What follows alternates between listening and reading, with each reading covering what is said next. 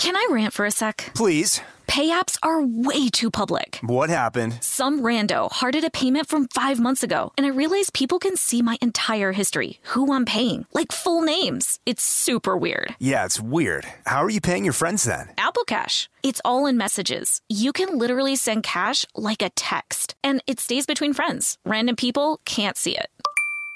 Did you just pay me a dollar on Apple Cash? Shh. Services are provided by Green Dot Bank, member FDIC. Terms apply.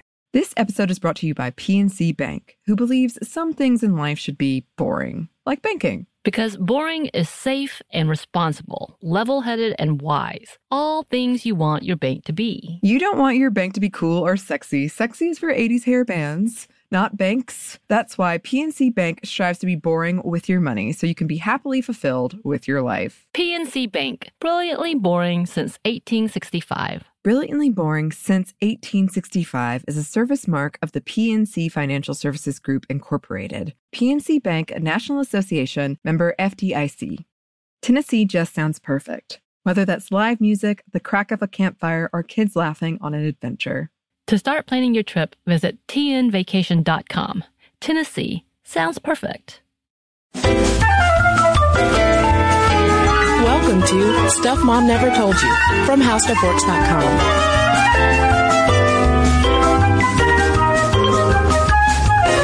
Hello and welcome to the podcast. I'm Kristen. And I'm Caroline.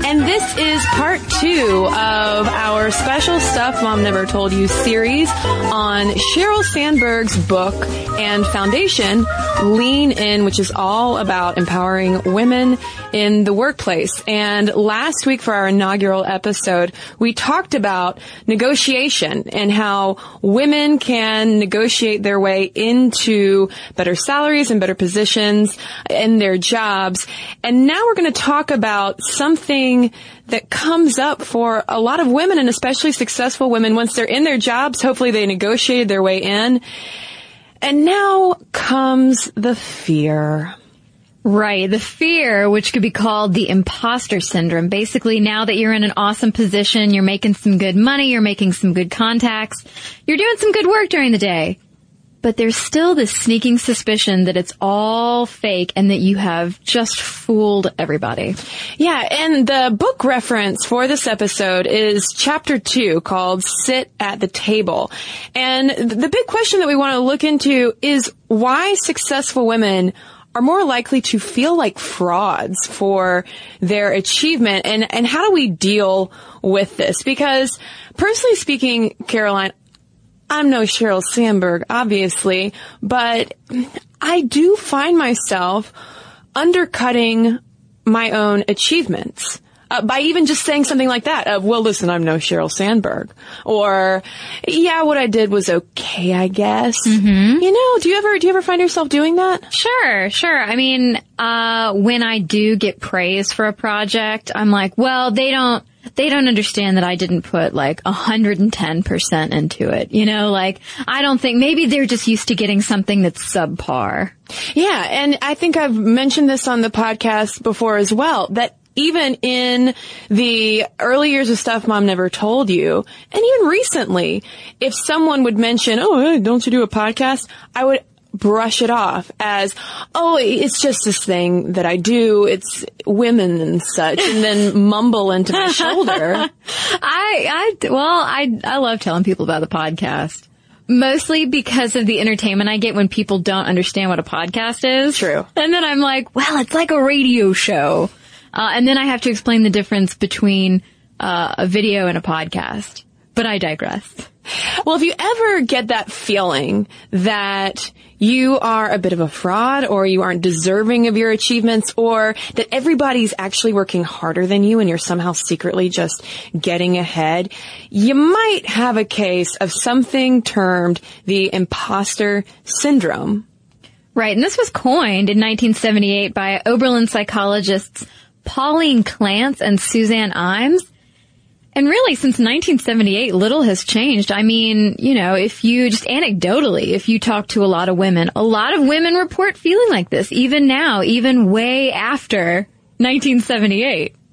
Yeah, in Lean In, uh, Sheryl Sandberg describes it as uh, capable people being plagued by self-doubt. And it's not just women who are more in, in, the thick of it, in the weeds of their career trying to get ahead. It's even women at the top of the ladder, such as Tina Fey, who talked about it pretty directly in an interview with a British newspaper in which she referenced the roller coaster ride that she experiences between egomania and imposter syndrome of saying, oh, I won this Emmy, look at me. Oh my God, everyone's going to know that I'm a fraud. Yeah, and I think I, I totally can kind of get her there, mm-hmm. that roller coaster, because like, let's say you do do something awesome and you're like, yes, I worked really hard. But, well, I'm, you know, speaking personally, like if I do something awesome and I have worked really hard on it and then I get a lot of praise for it, I'm like, wait, wait, I don't know if I deserve all that. Because in the moment I'll feel like, yeah, I, I kicked that thing's butt. And then if people recognize me for it, then I start to feel a little awkward. So this imposter syndrome is really an underlying feeling of being a fraud, but particularly in male dominated fields. Maybe not so much in fields that are stereotypically dominated by women, but like a lot of women who are in maybe the STEM fields or, or other fields that are dominated by men report feeling like this.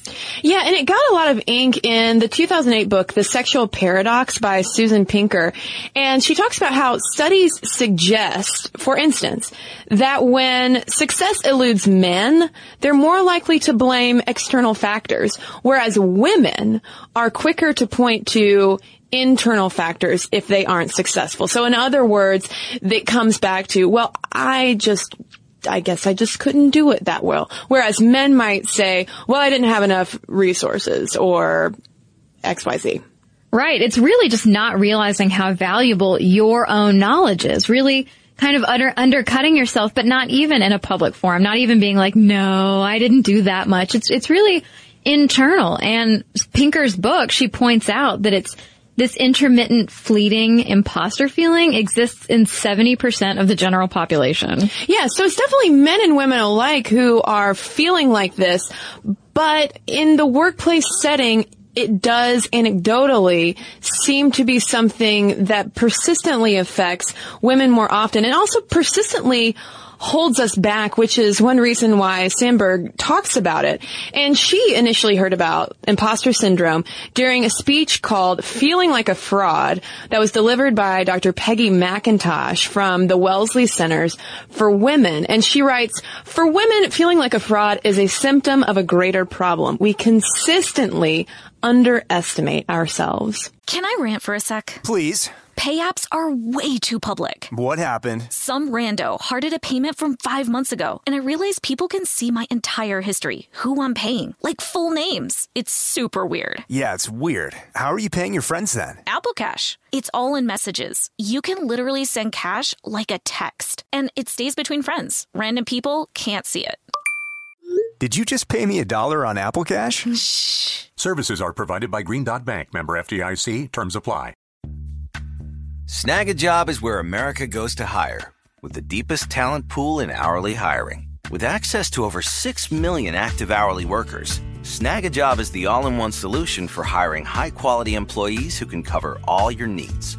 On demand, temp to hire, part time or full time.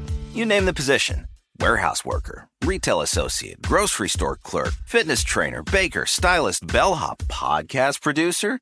Yeah, Snagajob's got a worker for that. With our easy to use platform, you're able to seamlessly post and fill available positions quickly with a dedicated customer support team to provide all the help you need along the way. Kind of nice knowing you have a talent pool like that in your own backyard, right? Snagajob is the partner you need to keep your business running smoothly. So visit snagajob.com or text snag to 242424 to talk to an expert. Snagajob.com, where America goes to hire. This episode is brought to you by PNC Bank, who believes some things in life should be boring, like banking. Because boring is safe and responsible, level headed and wise. All things you want your bank to be. You don't want your bank to be cool or sexy. Sexy is for 80s hair bands, not banks. That's why PNC Bank strives to be boring with your money so you can be happily fulfilled with your life. PNC Bank, brilliantly boring since 1865. Brilliantly Boring Since 1865 is a service mark of the PNC Financial Services Group, Incorporated. PNC Bank, a National Association member FDIC. Right. So in her book, Sandberg cites a study of about 1,000 Harvard law students, which found that in every category, women gave themselves lower scores than men. And the results are even more drastic when women had to evaluate themselves in front of other people. Well, that reminds me of, of what you said a minute ago about how when you're receiving praise from other people and all of a sudden it puts that anxiety and fear mm-hmm. into high gear all of a sudden. Right. I mean, I don't know what's going on there. Like a minute ago, I might have felt great about what I just made or did or wrote, but But once you have an audience, and then you're like, no, no, it's not that good. Please leave me alone. I'm blushing. Well, research also shows how imposter syndrome is reflected in gendered concepts, not just of success, but also of failure. Because again, when women fail, we're more likely to believe it's due to our inherent lack of ability. Why? Why? Why must we constantly undercut ourselves like that? I I can't tell you. I really can't. Um, but so how does this end up affecting our actual work? I mean, are we are we losing confidence? Is it is it making our work take a nosedive? Kind of the opposite. Because we think we have this inherent lack of ability or we're just not comfortable with praise because we don't think we're doing a great job, we overcompensate by working two to three times as hard and over preparing and that leads to kind of obsessing and getting burned out. Sure. And even though we might be working longer hours and arguably harder than employees around us, that kind of hard work is not necessarily setting us up for promotion because it's all rooted in this fear and this assumption that we're not good enough. So we're probably not spending the time we should be promoting ourselves and owning our own successes. Right. And it's what psychologist Julie Norem refers to as defensive pessimism. Just that thing of like, I'm going to work really hard, but you know what? It's probably not going to be great and I'm not going to do a good job and it's going to fail. But because you're, you're pessimistic and fearful at the same time that you're also striving 3,000 times harder than you would otherwise, I mean, that's just, it's not going to have a happy ending, however you shake the dice out. Sure. And, and it can also manifest too in procrastination. I know I've done this before as well of knowing that something needs to be done and just pushing it and pushing it because of the risk of what happens when it is done. Because it might be a marker of success or a marker of, in my mind at least, failure. And I feel like a lot of times in the workplace, what we might consider failure is so much greater in our eyes than in our manager's eyes. You know, unless it's something that can maybe be measured out Right. in numbers and statistics. I feel like a lot of times uh, we see things as exponentially greater than they are, unless it's a success, in which case we minimize it. Yeah. Well, in that same vein, uh, Valerie Young, who's a longtime lecturer on the topic, told Forbes that there's a real bias against female competence that persists. She says being female means you and your work automatically stand a greater chance of being ignored, discounted, trivialized, devalued, or otherwise taken less seriously than a man. So whether that's conscious or unconscious, you know, maybe we do have that fear of, well, it's, it's not going to be that great and nobody's going to think it's that great. I think there's definitely a degree of overcompensation that will happen because I, I think, you know, even though those biases might be unconscious, I think um, we're pretty aware of them. We're pretty aware of, uh, of kind of the risk of putting female work out there to be judged. Sure. If that makes sense.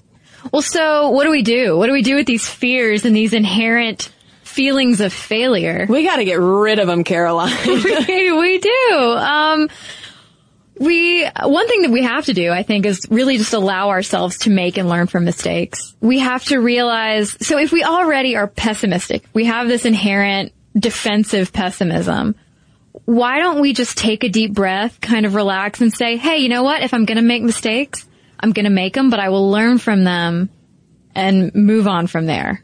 And Sheryl Sandberg also says that, you know what, it's also okay that you react emotionally to criticism.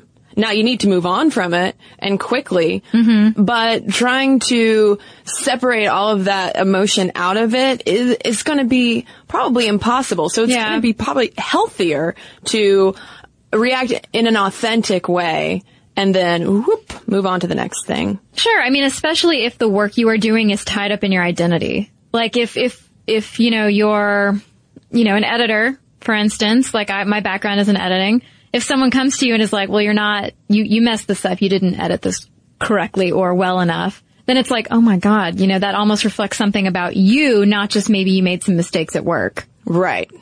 And another thing that she suggests, which might seem counterintuitive, is go ahead and just fake it till you make it. Sort of embrace that uh, fear in a way, uh, and, and, and, but move forward. Use it as a motivating factor.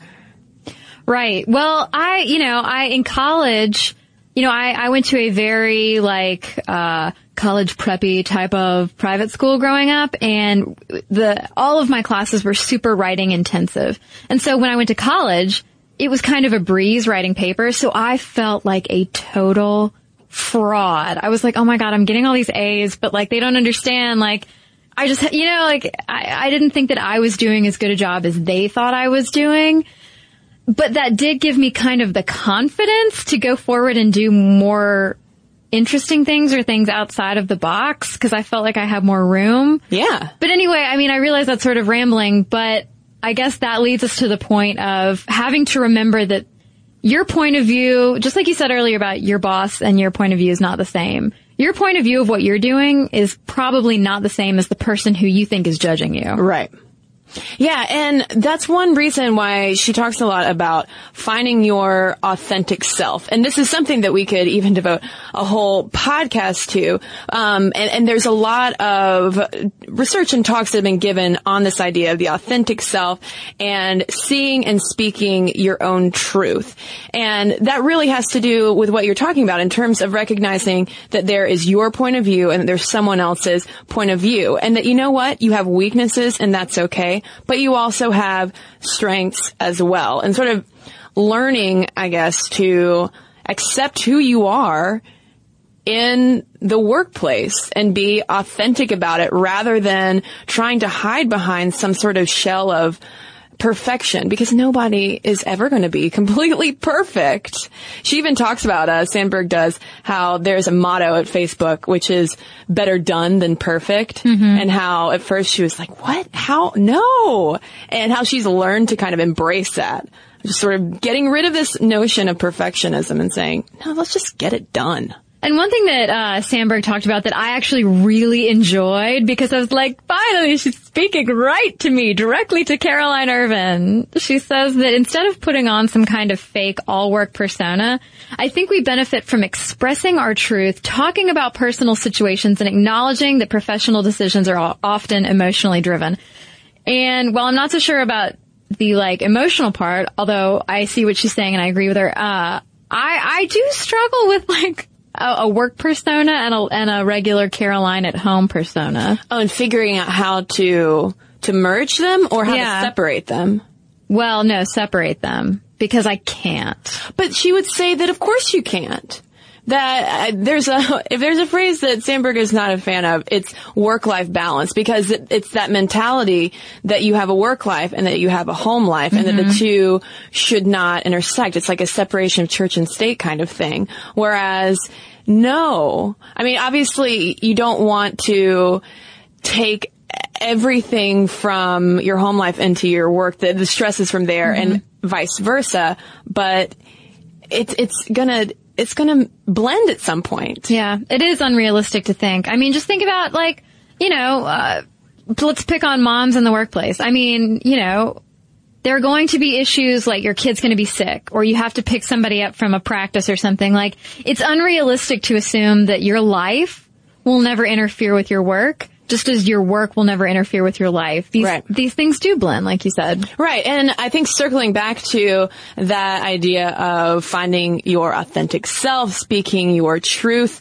those are things that can be applied to both the work realm and the non-work realm to maybe merge those two identities into one so that you're not just jumping back and forth because that can also be exhausting. Yeah. And also maybe a, a reason why we should just wear power suits all the time. Shoulder pads give us power. That's right. Uh, but she also talks about how, you know, humor, use humor too, because we get so bent out of shape over all of these stressors that are going on, not just in work, but also in life. And it's good to just not take ourselves so seriously all the time. Yeah. I mean, that, that is something I do struggle with as far, not that I can't see the humor in things. I, I definitely try to. But you know, when, when a project is stressing you out and you're having a nervous breakdown or, you know, I don't know, have to go to your car and cry. Not like that's ever happened to me. Um, but it is important to remember that like, okay, you have that other person's point of view, which is probably going to be more lenient than your own crazy point of view where you're like, you know, slaving over this project and killing yourself over it when really it's probably great. Mm-hmm. So like to be able to step back and have that sense of humor and be like, you know what? Like at the newspaper, for instance, I would be stressing over designing and editing and getting it all done. And is this perfect? And oh my God, is this headline the right point size and all that stuff? And then you have to remember tomorrow morning it'll be lining bird cages. Yeah. That's what I always told myself to, to stop myself from freaking out. And I mean, and that's such a good tool to bring into conflicts that might arise in the workplace. Like, uh, it's such, humor is such a perfect deflector, not just for the issues going on within you, but also with that other person sitting across from the table. Sure. Because if you can share a laugh, then it's probably going to be a lot easier to hash things out. Well, true. And I mean, also, you know, if you have already the reputation of a hard worker and somebody who does his or her best, then, you know, maybe, maybe you can lighten up on yourself. Maybe there's a little room to lighten up on yourself because, I mean, if people think you're a slacker, then yeah, you probably do have to bust your butt a little bit. But if you're already a hard worker and people know that, then they're not gonna, you know, they're not gonna punish you for doing your best. Mm-hmm. Do you think that maybe this whole issue of the imposter syndrome and feeling like a fraud and how do we deal with it, uh, maybe it's just a bit about taking a breath and relaxing? Do you think maybe we're just like asking too much of ourselves and just assuming that no one sees anything that we do? It could be. It could, yeah. I mean, I do think we need to step back and realize that, you know, our hard work is evident. Yeah. You know, people, people would not rely on us if they didn't think they could rely on us. Right. Well, I can tell you that it definitely resonated with me reading that because mm-hmm. I know that it's something that affects me and I know even more importantly in a way that it's something that does hold me back and I hate it. It's like when I'm in yoga. For instance, I was in yoga last night. It's time to do headstands. I've never successfully done a headstand. You know why, Caroline? Because I'm terrified. I know that I probably won't break my neck, but whenever I even approach getting up to the top and I feel the ground going away from me, I'm scared. And so I stop trying. And I feel like it is such an analog to these kinds of workplace things. So you're feeling like a yoga fraud, even though you've been doing yoga forever. For years. But to extend the yoga metaphor in the same way that my teacher came over and actually grabbed one of my legs and was like, come on, we're going to do this. And she stood there to be my support person. Sandberg also says that there are institutional supports that we need to put in place, recognizing that this kind of imposter syndrome runs rampant. Uh, she writes, if we want a world with greater equality, we need to acknowledge that women are less likely to keep their hands up. We need institutions and individuals to notice and correct for this behavior by encouraging, promoting, and championing more women. And women have to learn to keep their hands up because when they lower them, even managers with the best intentions might not notice it. Yeah. So there are things that need to be done on both sides. Well, let's be brave. Right. And, and don't be afraid to be your own advocate. Absolutely. Snagajob is where America goes to hire with the deepest talent pool in hourly hiring. With access to over 6 million active hourly workers, Snagajob is the all-in-one solution for hiring high-quality employees who can cover all your needs. On demand, temp to hire, part-time or full-time. You name the position Warehouse worker, retail associate, grocery store clerk, fitness trainer, baker, stylist, bellhop, podcast producer? Yeah, Snagajob's got a worker for that. With our easy to use platform, you're able to seamlessly post and fill available positions quickly with a dedicated customer support team to provide all the help you need along the way. Kinda nice knowing you have a talent pool like that in your own backyard, right? Snagajob is the partner you need to keep your business running smoothly. So visit snagajob.com or text snag to 242424 to talk to an expert. Snagajob.com, where America goes to hire. This episode is brought to you by PNC Bank, who believes some things in life should be boring, like banking. Because boring is safe and responsible, level headed and wise. All things you want your bank to be. You don't want your bank to be cool or sexy. Sexy is for 80s hair bands, not banks. That's why PNC Bank strives to be boring with your money so you can be happily fulfilled with your life. PNC Bank, brilliantly boring since 1865. Brilliantly Boring Since 1865 is a service mark of the PNC Financial Services Group, Incorporated. PNC Bank, a National Association member FDIC. Tennessee just sounds perfect. Whether that's live music, the crack of a campfire, or kids laughing on an adventure. To start planning your trip, visit tnvacation.com. Tennessee sounds perfect. So now we want to hear from you. Does this issue of the imposter syndrome, of, of fear, resonate with you? And is it something that you've been able to overcome? Please let us know your thoughts. You can email us momstuffdiscovery.com or we highly encourage you to head over to our Facebook page, facebook.com slash stuff mom never told you and share your experiences with us. And come back to us next Friday when we'll be talking about unbalancing that so-called work-life balance. So we hope you enjoyed this episode and we'll see you next week. For more on this and thousands of other topics, visit howstuffworks.com.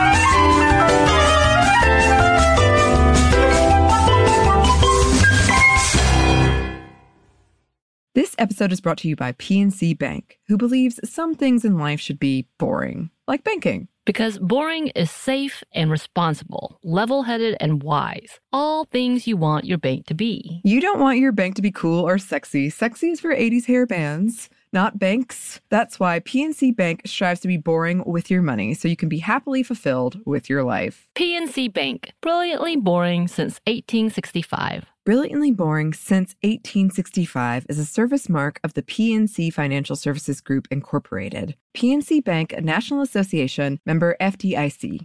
The state of Tennessee is one of the few places where the sounds are just as breathtaking as the sights. Whether that's live music at a historic music venue, the crack of an open fire at a campsite in the wilderness, or hearing kids laughing as they explore what's right around the bend, Tennessee just sounds perfect. Start planning your trip at tnvacation.com. Tennessee sounds perfect. Rev up your thrills this summer at Cedar Point on the all new Top Thrill 2. Drive the sky on the world's tallest and fastest triple launch vertical speedway. And now, for a limited time, get more Cedar Point fun for less with our limited time bundle for just $49.99. Get admission, parking, and all day drinks for one low price. But you better hurry because this bundle won't last long. Save now at cedarpoint.com.